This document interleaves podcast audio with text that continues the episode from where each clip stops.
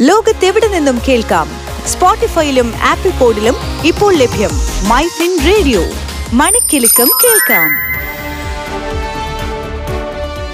നമസ്കാരം. പ്രതിദിന വിപണി അവലോകനത്തിലേക്ക് സ്വാഗതം.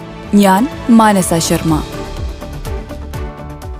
അനുകൂല ഘടകങ്ങൾ ഏറെ. വിപണിയിലെ മുന്നേറ്റം തുടർന്നേക്കാം. മാർച്ചിലെ ഡെറിവേറ്റീവ് കരാറുകൾ അവസാനിക്കുന്നതിന് തൊട്ടു മുൻപായി ഇന്ന് വിപണിയിൽ ഉയർച്ച പ്രതീക്ഷിക്കാം. റഷ്യ യുക്രൈൻ സമാധാന ചർച്ചകളും ഈ മുന്നേറ്റത്തിന് ശക്തി പകരാം.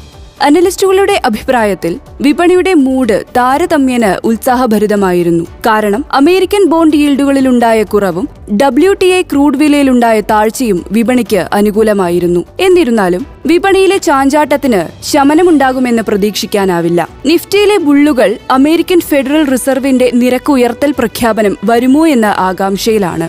യുക്രൈൻ യുദ്ധത്തിന്റെ പരിസമാപ്തിയും നിർണായകമാണ്. വരുന്ന ആഴ്ചയിലെ പല ഐ ടി കമ്പനികളും അവരുടെ നാലാം പാദ ഫലങ്ങൾ പുറത്തുവിട്ടേക്കാം. അതിനെ തുടർന്ന് വിപണിയിൽ മുന്നേറ്റം സംഭവിച്ചേക്കാം. നിഫ്റ്റിയിൽ വ്യാപാരം നടക്കുന്ന പതിനേഴായിരത്തി അറുന്നൂറ്റി എഴുപത് എന്ന പ്രതിരോധ നിലയെ ചുറ്റിപ്പറ്റിയാണ്.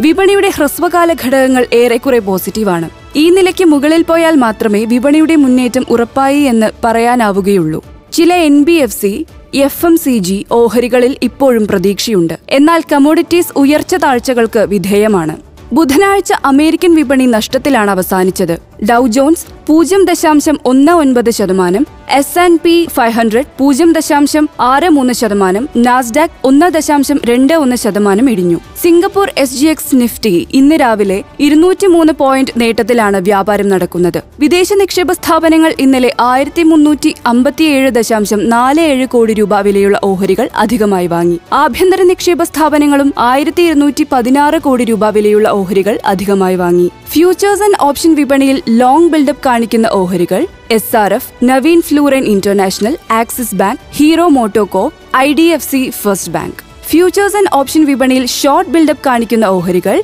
O N G C Indian Oil Wipro Chambal Fertilisers Lupin നിങ്ങൾ കേട്ടുകൊണ്ടിരിക്കുന്നത് MyFin radio.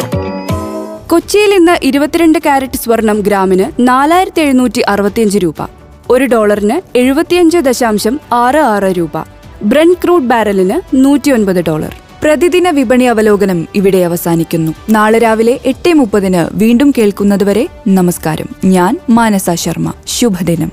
Switch to business MyFin point tune to listen MyFin Radio.